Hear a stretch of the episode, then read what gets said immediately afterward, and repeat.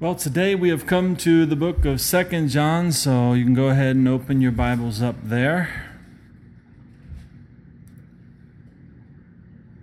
Making our way toward the end of the New Testament.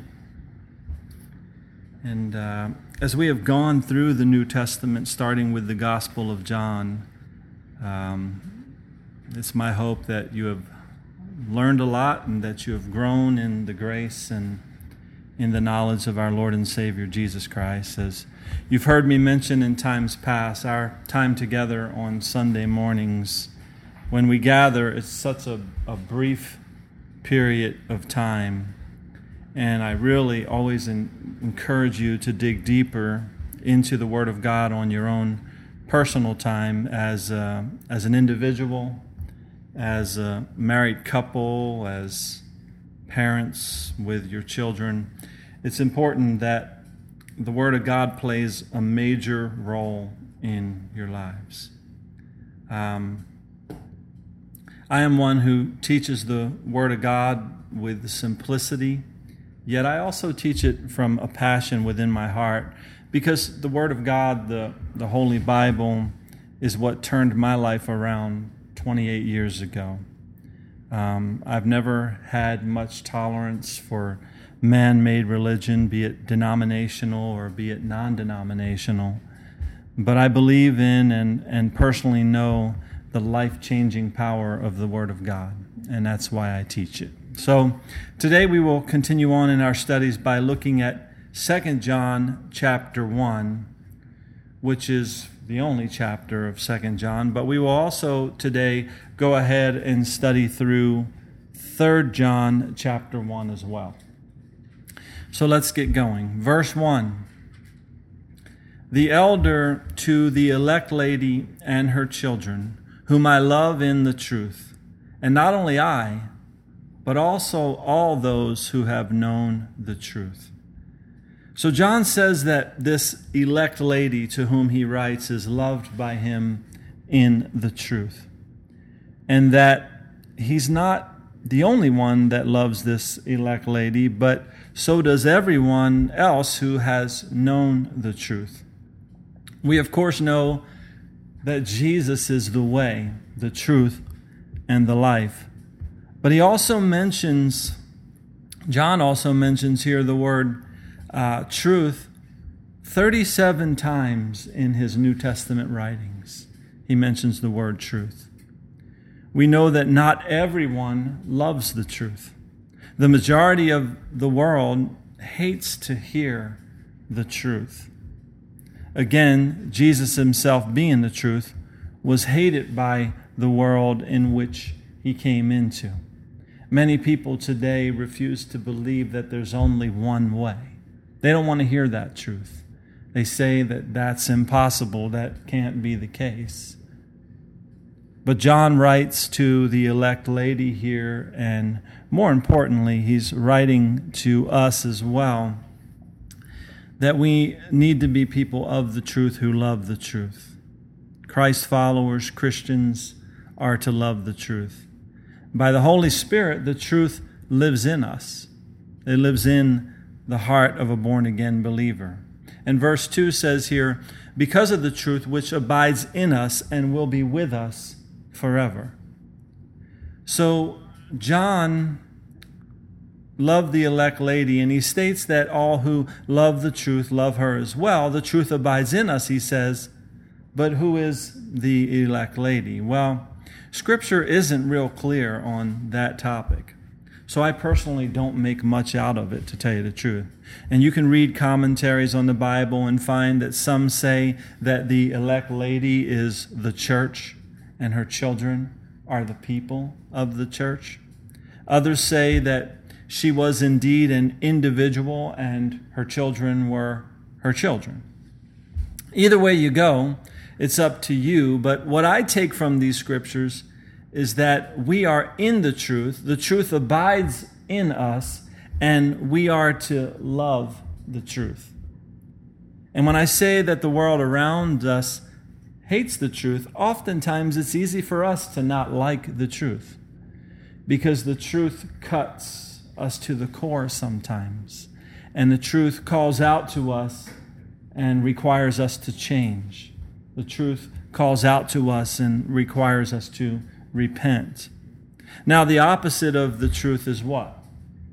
A lie, right?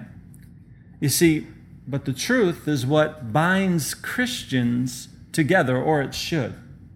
The truth is what should bind Christians together. You see, we are not bound together as Christians by our social status, right? We're not bound together by our political status, though that seems to be what a lot of modern-day Christianity is all about, political things, right? But it's not about our class. It's not about our ethnicity. The thing that binds us together is the truth. And again, we know that Jesus is the truth and that the Word of God is the truth. We are bound together in the truth. We know also that the Apostle John in his New Testament writings has made much ado about love as well, hasn't he? And those of us who walk in the truth, we love one another. This is another way that we know that we are in Christ, in that we love one another. John continues on in verse 3, "Grace, mercy, and peace will be with you from God the Father and from the Lord Jesus Christ, the Son of the Father, in truth and love." So there, John ties his two favorite topics together, truth and love. Grace, mercy, and peace are with us from God the Father and from Jesus Christ, the Son of the Father, when we are walking in truth and love. That's when grace, mercy, and peace are with us, when we are walking in truth and love.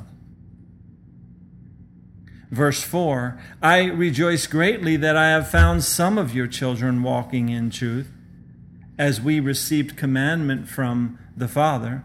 And now I plead with you, lady, not as though I wrote a new commandment to you, but that which we have had from the beginning, that we love one another." So this is the commandment that John has repetitiously spoken of, right? The commandment that we should love one another. He says, yep, lady, I see that some of your children are walking in the truth, and the Father has commanded us to do so. But he says, you must also walk in love, though, he's reminding her. Now, I have taught you from Scripture in weeks past how love is to be expressed in our lives as Christians and how it is to be lived out.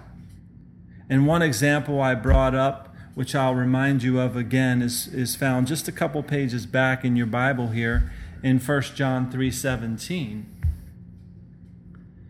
In 1 John 3:17, it says, "But whoever has this world's goods and sees his brother in need and shuts up his heart from him, how does the love of God abide in him?"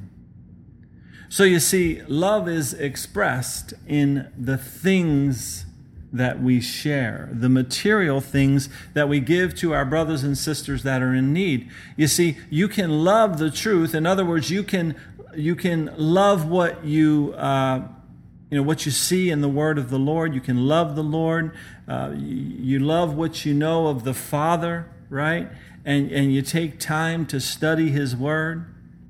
But if you don't walk in love, if you don't live love out in the things that you do, then John is reminding us and the elect lady that we need to not only focus on truth, but also on love. There are other examples in the Bible of what love does, right? But greater love has no one than that one would lay down his life, right? And we are called to walk in that kind of love, to consider others as better than ourselves. That's what Jesus taught us, how we are to walk in love. And as we look back now in 2 John chapter 1, verse 6, "This is love, that we walk according to his commandments.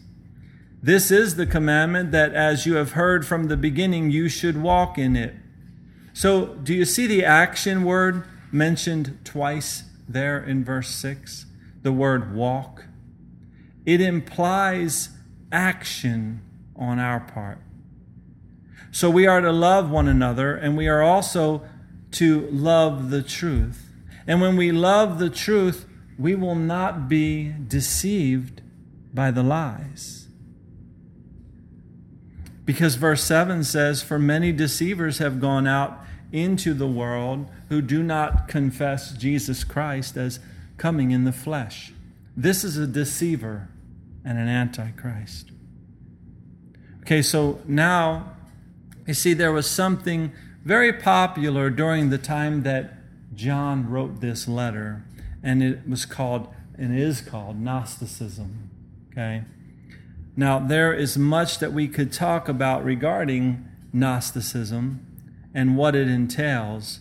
But as it pertains to Jesus, right, Gnosticism says that Jesus was a spirit that only seemed to be a human being. That's what a Gnostic would say, that Jesus was a spirit that only seemed to be a human being. So, with that in mind, Gnosticism rejects the incarnation. What is the incarnation? Well, the incarnation is that Jesus, the second person of the Trinity, God the Son, he came in the flesh by being conceived in the womb of a woman. Her name was Mary, right? Well, Gnosticism rejects that fact of Scripture. And John says that any person that does not confess that Jesus came in the flesh is a deceiver and an antichrist. In the Gospel of John, chapter 1, we know that the Apostle John made it very clear that the Word became flesh and dwelt among us. The same Word that was there in the beginning of creation, the same Word that spoke all things into being, became flesh and dwelt among us. Colossians 2:9 makes it very clear that in the body of Jesus dwelt all the fullness of the Godhead. In the body of Jesus dwelt all the fullness of the Godhead, Colossians 2:9. So even today, we need to be careful of what we hear. We must love the truth. The truth abides in us, and we have it in our Bibles here, don't we? So in order to love the truth, we must be in love with the Word of God. Let me just quickly have you look back at 1 John chapter 4, just a couple of pages back. 1 John chapter 4.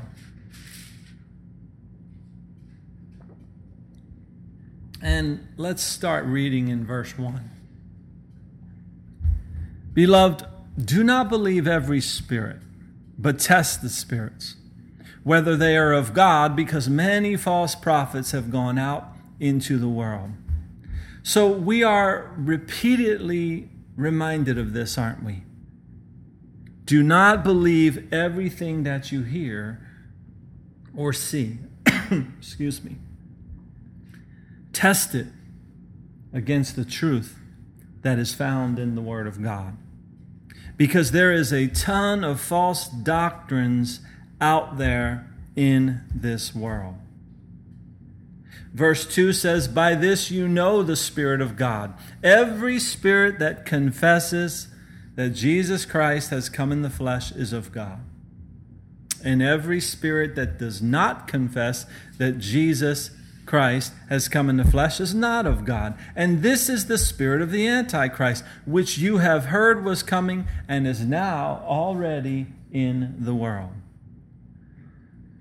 So, John is big on the fact of who Jesus really is, isn't he? Scripture is very plain, so we must not allow ourselves to be deceived. Then as we flip back to 2 John, verse 8 says, "Look to yourselves that we do not lose those things we worked for, but that we may receive a full reward. Whoever transgresses and does not abide in the doctrine of Christ does not have God. He who abides in the doctrine of Christ has both the Father and the Son. So this is sound doctrine, that Jesus is God in the flesh. We can't stray away from that sound doctrine, or we will lose our reward. And there are all kinds of teaching around us today that deny the deity of Jesus Christ. Many religions believe this. One very big religion was started in the mind of one man and has spread to millions of people that deny the deity of Jesus Christ, deny what the Scriptures so plainly teach. And these people are our neighbors, and they are our co-workers, and they're all around us, right? And many are just ignorant and don't even know what their own religion teaches. And they're ignorant in the sense that they don't know the truth because they don't go to the Word of God for the truth. And they have added to the Word of God and created what they call another truth, right? But this is a serious matter. And verse 10 says, if anyone comes to you and does not bring this doctrine, do not receive him into your house nor greet him. For he who greets him shares in his evil deeds. Now, I have had neighbors, right, share with me their false doctrines, and I cut them off right away. I can be cordial with them in a neighborly way, but when they bring their doctrine to me, I immediately cut it off. If I offend them and they don't speak to me anymore, then so be it. But again, this is a serious matter. That doctrine is a doctrine of the Antichrist, and it's gaining ground in the world today. Many false religions are gaining ground in the world today. And I can't help but wonder, where is the body of Christ? Where is the power of God? You see, because many people today, as the Bible says, call themselves Christians. Many people today, as the Bible says, they have a form of godliness. That's the scripture I was trying to think of, that the Bible says. They have a form of godliness, but they deny the power thereof. You see, we need the power of God. We need the love. We need the truth. We need the Holy Spirit, right? John says here in verse 12, having many things to write to you, I did not wish to do so with paper and ink, but I hope to come to you and speak face to face, that our joy may be full. The children of your elect sister greet you. Amen. So John had a lot more to say to this elect lady, whomever she was, but he had hoped to speak with her in person. But I think it's clear what the Spirit of the Lord is saying to us through the Word of God here in 2 John. We must stay the course to sound doctrine.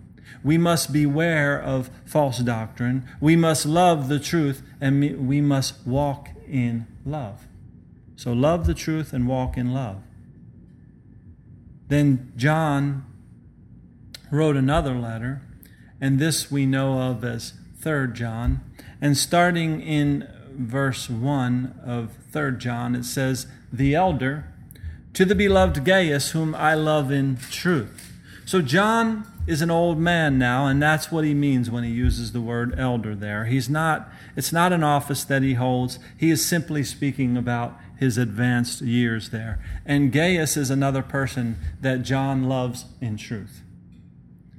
He goes on in verse 2. Beloved, I pray that you may prosper in all things and be in health, just as your soul prospers. Now, many people quote this verse today as if it's a given for them. They claim this verse for themselves. They say that the Word of God says that it is His will that we prosper and be in good health. But in reality, do we really see that in the people of God in the Scriptures? Was Paul ever sick? Did he have any infirmities? We know that he did, right? What about, you remember a guy named Epaphroditus? He was one who ministered to the needs of Paul while Paul was in prison. He was a servant of the Lord's, and Paul said in Philippians chapter 2 that Epaphroditus was sick, almost unto death.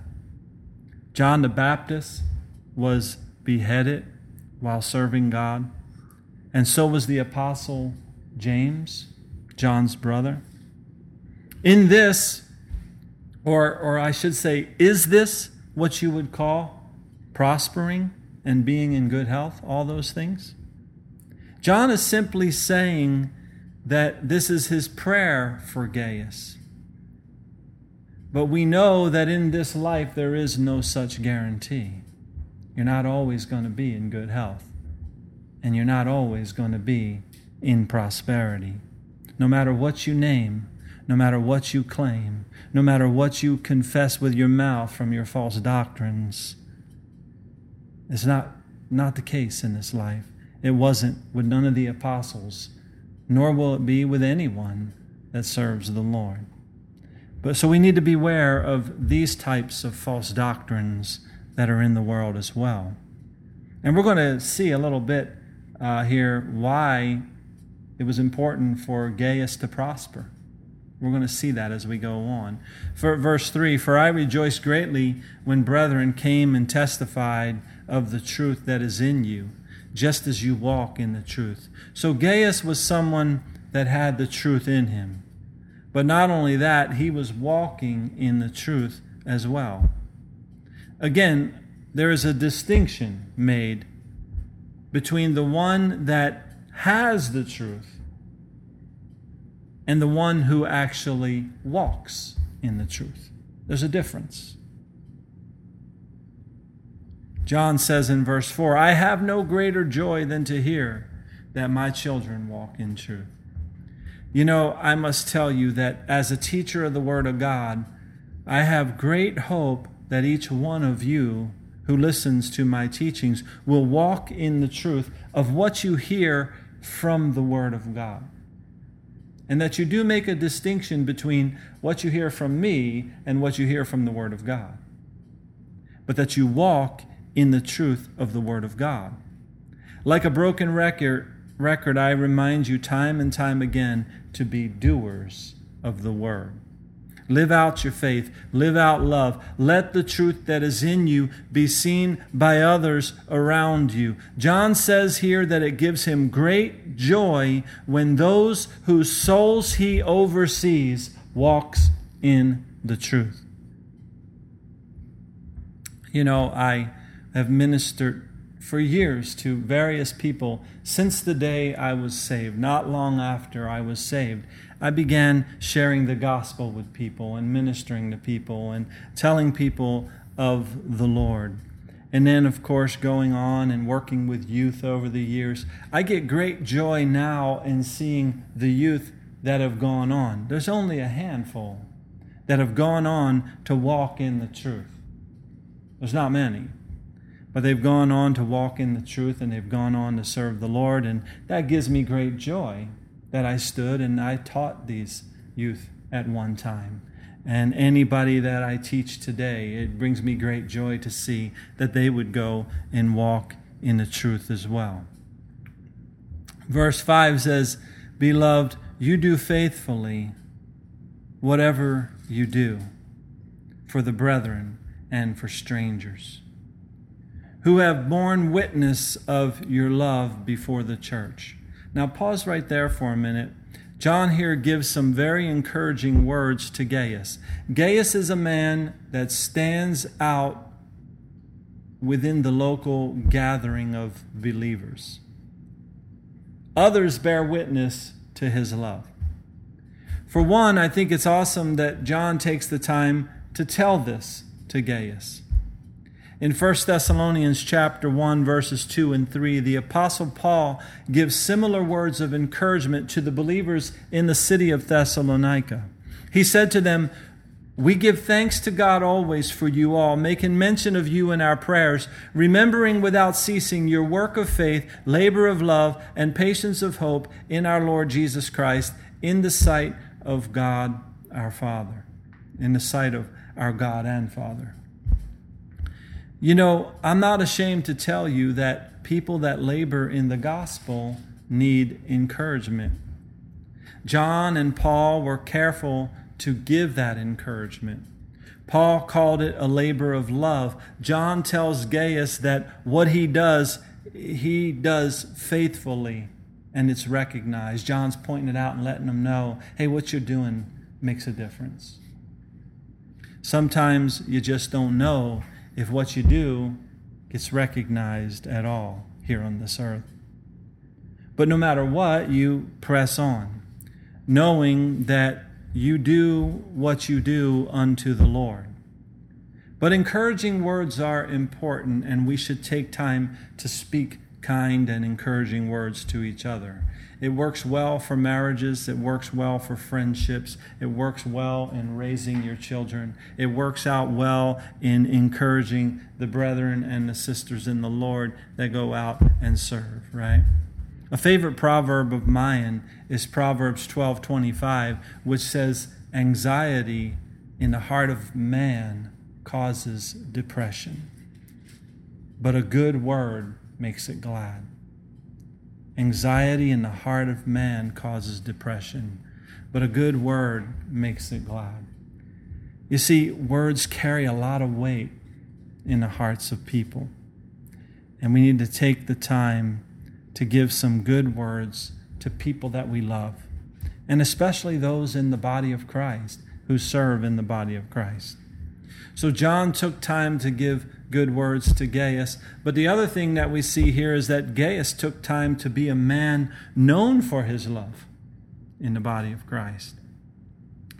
His love produced actions, and he was a doer of good works. You see, back in verse 2, John said that he prayed for Gaius to prosper. But the thing is, though, that Gaius used his resources for the furtherance of the gospel. Everything he did faithfully. Everything he did for the furtherance of the gospel. So it was important that he prospered because he was using it rightly, right? And verse 6 continues and says, "If you send them forward on their journey in a manner worthy of God, you will do well, because they went forth for his name's sake, taking nothing from the Gentiles." And there are people today that step out and they go forward for the Lord's sake, right? And it's good to send them with what they need on their journey. Verse 8 says, "We therefore ought to receive such, that we may become fellow workers for the truth." So again, Gaius was sending out laborers in the gospel. He loved and he took care of them while they were in town, and John tells them to send them on their way, you know, with all the things that they need. And for the people of today that are doing good works, that are also teaching God's word or sending out laborers into the field, we ought to pray for their prosperity as well. So Gaius was a good example that we see in Scripture. As verse 9 continues, we will see a bad example. It says, "I wrote to the church, but Diotrephes, who loves to have the preeminence among them, does not receive us. Therefore, if I come, I will call to mind his deeds which he does, prating against us with malicious words." Okay, so that's the extreme opposite right there of encouraging words, right? There are people like Diotrephes in the world today, right? You step out to do well. You go out to spread the gospel. You go out to teach the word, and people want to come along and tear you down. They don't give out encouraging words. Instead, they send out malicious words about you, and they lie about you. And they say all kinds of things about you. and they start speaking poorly of you so that others begin to ignore you. And this is the kind of guy that Diotrephes was. And verse 10 continues, and not content with that, he himself does not receive the brethren and forbids those who wish to, putting them out of the church. Wow, so this man, Diotrephes, think about that. This ain't some stranger. This ain't some outsider. This is somebody in the church. Why was he doing what he was doing? We really don't know, but I have seen very territorial churches do similar things today. Very territorial pastors do this kind of thing. They don't want others in their area preaching and teaching God's word, so they tear them down. And then they tell others not to fellowship with them either, or they cunningly use malicious words to lie about the people so that others won't fellowship with them. But as the body of Christ, we do well, as did Gaius, to send as many people out with the word of the gospel as possible. We need the gospel being preached in every neighborhood, on every corner. You see, because the lies are being preached all throughout this valley where we live. You can't go but every couple miles to see a church that is spreading false doctrine, right? But we need as many people spreading the gospel as possible. And it is evil to prevent the spreading of the gospel. It is evil to prevent the teaching of the word of God from going forth. And we need to note those kind of people that cause that kind of division. And it's hard sometimes. But we need to note that kind of people, and we need to avoid them. Paul told the Roman believers to note those who cause divisions and offenses contrary to the doctrine which you have learned, and avoid them. For those are such who do not serve our Lord Jesus Christ, but their own belly, and by smooth words and flattering speech deceive the hearts of the simple. You see, the biblical doctrine which I have learned from the day I was born again back in the summer of 1986, the biblical doctrine that I have learned was a doctrine of love. God so loved the world that he gave his only begotten Son. And in this love, right, God desires that all would hear the gospel. He desires that all would be saved. So when one goes forth to preach the gospel, that person must be supported, not torn down. And if God lays it upon one of your hearts here, right, to preach the gospel, to start a Bible study, and you want to start it right here in this neighborhood, right, I will support you in doing that, because I will never treat somebody that wants to go out and preach the gospel in a negative way. It doesn't matter if you say, I'm taking the people that come and listen to your teachings. I'm going to take all of them with me. If they want to go, if you've got a work to do, then go do it. God will take care of me. He'll bring someone else along for me to teach the word to, right? I'll teach the word to 1, to 10, to 1,000. I don't care, right? Because, you see, I would rather be a Gaius than a Diotrephes. And there's an example given of both type of people. And I've known both type of people since I've been in the ministry for 28 years, since I've been called by the Lord. Gaius was good. Diotrephes was evil. And verse 11 says, Beloved, do not imitate what is evil, but what is good. He who does good is of God, but he who does evil has not seen God. So people like Diotrephes, right, that want to put a stop to the spreading of the gospel. They don't want to receive the brethren. They want to kick them out of the church. And they want to shun others who talk to people that do want to spread the gospel, right? In the Bible, these people are called evil. And again, we are to avoid these kind of people. And we don't want to imitate them. And then another example of good we find in verse 12. Demetrius has a good testimony from all and from the truth itself. And we also bear witness, and you know that our testimony is true. So, as we would say today, John gives a shout out to Demetrius here for the good testimony that Demetrius has in the truth. Then verse 13, John says, I had many things to write to you, but I do not wish to write to you with pen and ink. But I hope to see you shortly, and we shall speak face to face. Peace to you. Our friends greet you. Greet the friends by name. So, what is your testimony like in the truth? Do you have a good testimony? Does your life show that you do good for the Lord's sake? Are you the type of person that is giving encouraging words to others in the body of Christ that want to go out and spread the gospel because God places it on their heart to do so? Or are you the kind of person that would use malicious words to put someone else down? Are you taking care to spread the gospel, or are you supporting those that do?